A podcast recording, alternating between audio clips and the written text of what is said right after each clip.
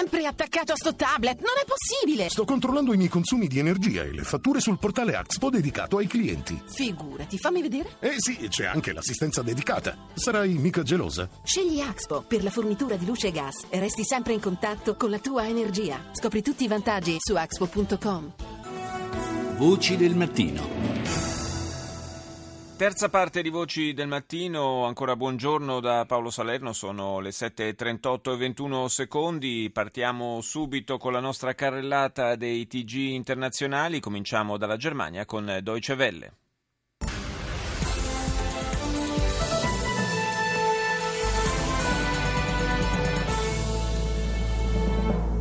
Hi, you're watching the Journal here on DW. I'm Matt Herman in Berlin. Here come some of the top stories we've been following for you this hour. Thousands of migrants continue to attempt the dangerous trip from Africa across the Mediterranean to Europe.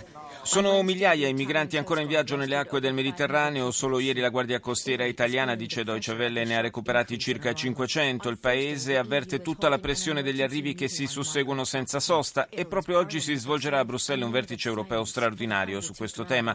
Il Parlamento italiano ha dedicato un minuto di silenzio al ricordo della strage di domenica scorsa, mentre il Premier Matteo Renzi ha rivolto un appello accorato all'Europa affinché vari una politica comune per fronteggiare l'emergenza. In Yemen, a due giorni dall'annuncio della conclusione degli attacchi aerei condotti dalla coalizione saudita, si torna a combattere tra forze governative e ribelli Houthi. Gli sciiti avrebbero costruito una nuova base militare nella città di Thais. Il gigante petrolifero statale brasiliano Petrobras ha riportato nell'ultimo quadrimestre perdite record, oltre al calo del prezzo del greggio, pesano gli scandali legati agli episodi di corruzione nei confronti di numerosi politici, tra i quali il tesoriere del partito della presidente Gilma Rousseff. Insieme a lui ieri sono stati rinviati a giudizio altri 27 dirigenti con l'accusa di riciclaggio di denaro sporco, corruzione e associazione per delinquere. Le tangenti pagate da Petrobras supererebbero i 700 milioni di dollari. E infine dal Cile l'eruzione del vulcano Calbuco nel sud del paese. Lapilli e fumo sono visibili da 50 km di distanza, 2000 le persone evacuate. Andiamo ora in Iran.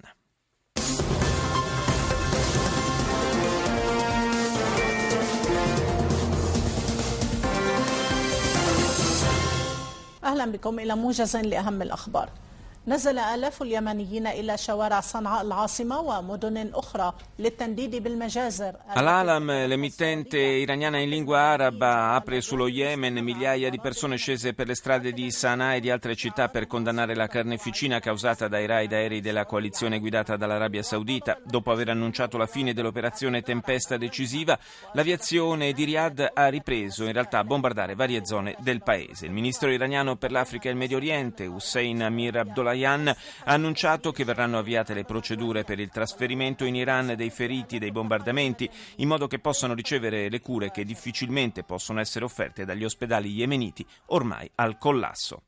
A Vienna inizia un nuovo giro di colloqui sul programma nucleare iraniano, argomento di cui vi abbiamo parlato nella prima parte della trasmissione. Infine in Bahrain è terminata la seconda udienza del processo a carico del leader sciita Ali Salman. Continuano le manifestazioni per la sua liberazione. Russia Today. You're live at five with RT International from Moscow. Today, Yemen is pounded by a fresh wave of Saudi airstrikes as Riyadh launches a new anti rebel offensive just hours after ending the last one.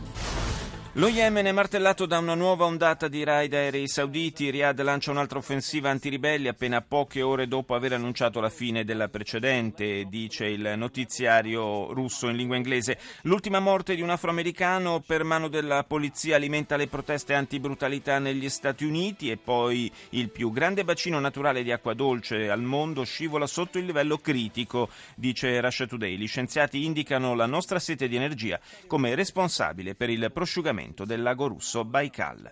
Andiamo in Spagna, TVE.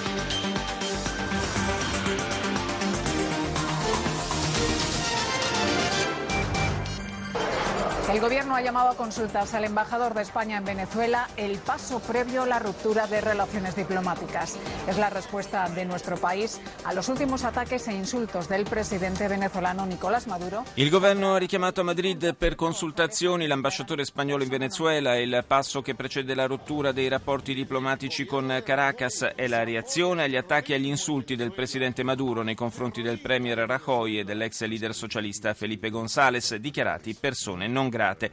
Maduro afferma che il governo spagnolo sostiene il terrorismo in Venezuela, parole che usa la dirigenza venezuelana e mai il popolo venezuelano e che sono intollerabili, dice l'ambasciatore spagnolo.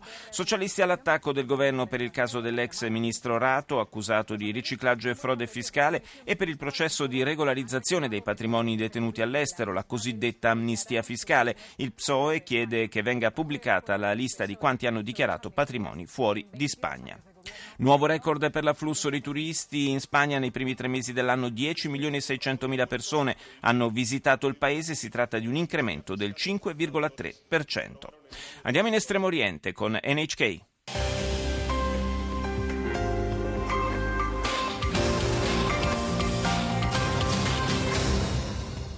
Welcome back to Newsline. I'm Minoru Takao in Tokyo. First, the headlines for this hour. Police in Tokyo are trying to determine when a drone landed on the roof of the Prime Minister's office. They say it could have happened anytime. Per la TV giapponese il servizio di apertura è dedicato all'episodio del drone trovato sul tetto dell'ufficio del primo ministro Abe due giorni fa. La polizia cerca di capire a quando risalga l'atterraggio, ma sembra che sia impossibile comprenderlo poiché nessuno saliva sul tetto da mesi. Si parla poi della Cina, le prese con la questione della corruzione. Le autorità hanno diramato una lista di 100 nomi di funzionari fuggiti dal paese accusati di aver intascato mazzette. E adesso do il buongiorno qui in studio per una volta con noi ad Alfredo Mantici, direttore editoriale di Lookout News. Buongiorno. Buongiorno, buongiorno a tutti. Con lei Mantici vogliamo parlare un po' del Consiglio europeo straordinario di oggi, naturalmente convocato per eh, discutere possibili misure eh, di intervento eh, dopo la tragedia di domenica scorsa, quel numero impressionante di vittime, non sappiamo e forse non sapremo mai neanche esattamente quante, ma comunque molte centinaia di migranti morti nel naufragio al largo delle coste libiche. Le misure mh, ancora non le, non le conosciamo ufficialmente, naturalmente verranno annunciate al termine del Consiglio europeo europeo, però circolano già da ieri delle bozze, quindi un'idea ce la siamo fatta. Lei che cosa ne pensa di questi provvedimenti? Ma eh, i provvedimenti di cui si parla si riducono sostanzialmente all'attacco ai, bar- ai barconi, la distruzione dei barconi. Mi sembra che se dal vertice europeo uscirà soltanto questa decisione, eh, possiamo già dire che sarà un fallimento. Sarà un fallimento perché tecnicamente la misura ha dei rischi enormi e delle scarse possibilità di successo reale e definitivo. Primo perché basta difendere i barconi con degli scudi umani e nessuno si azzarderà a bombardare un barcone. Secondo perché i posti di partenza dei barconi non sono soltanto la Libia, ma anche la Tunisia e la Turchia. Ed è evidente che un attacco con i droni ai barconi libici non farebbe altro che spostare il problema sulle coste vicine. Forse però da questo punto di vista con il eh, non piccolo vantaggio di avere lì delle autorità con cui poter eh, trattare. Quello è il vantaggio sostanziale. Noi abbiamo limitato il flusso dai, eh, dalle coste tunisine con un accordo con il governo tunisino. Il problema è un altro.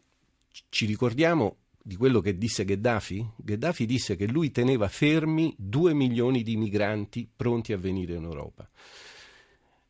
Non era una millanteria, 2 milioni di migranti al costo medio di 1000 euro a viaggio significa un patrimonio di 2 miliardi di euro a disposizione degli scafisti.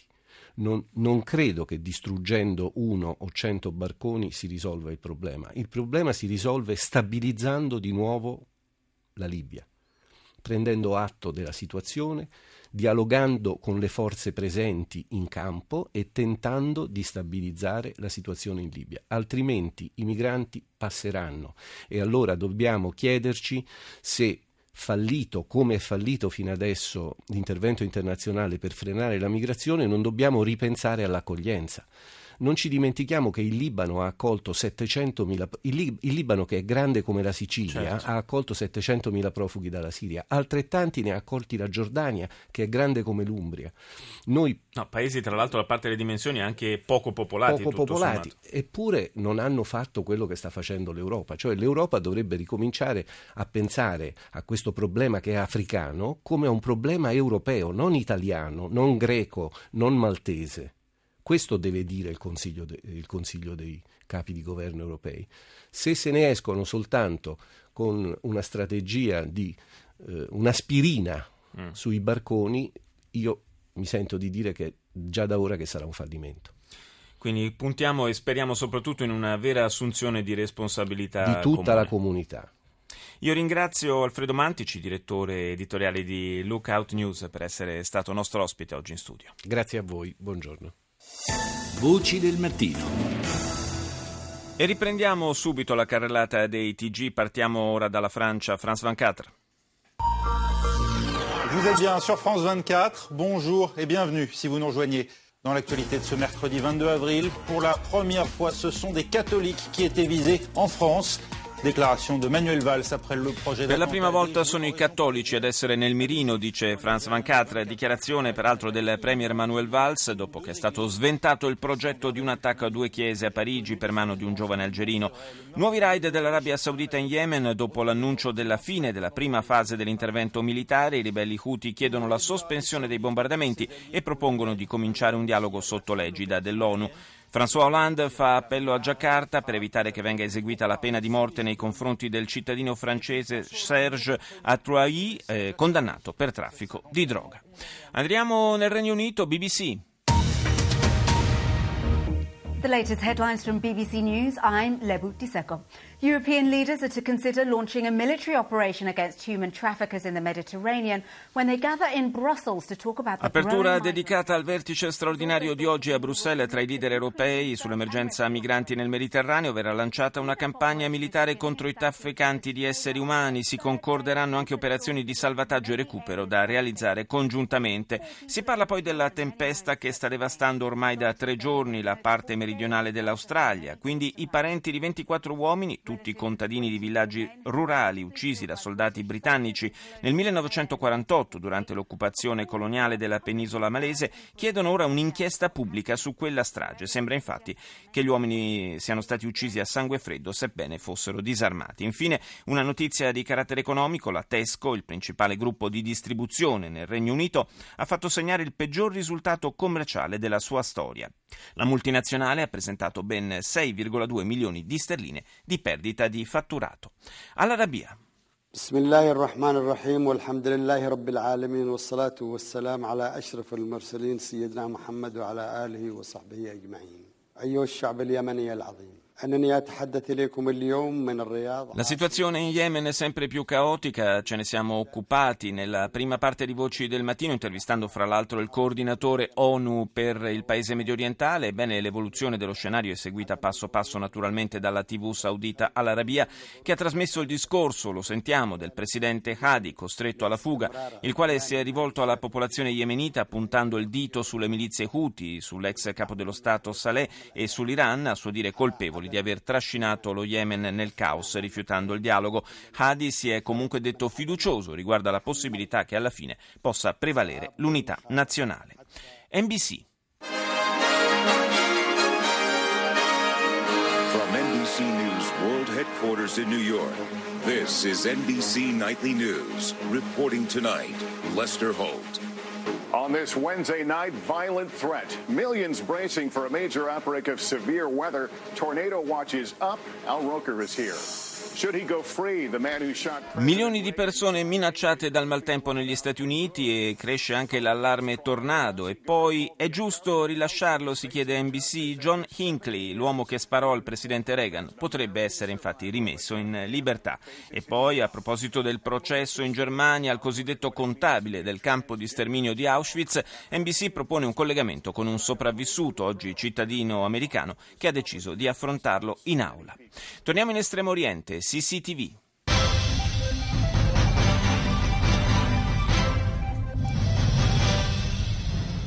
观众朋友，中午好。中午好。欢迎您收看中央电视台新闻频道和综合频道并机播出的新闻三十分。我们首先来看时政新闻。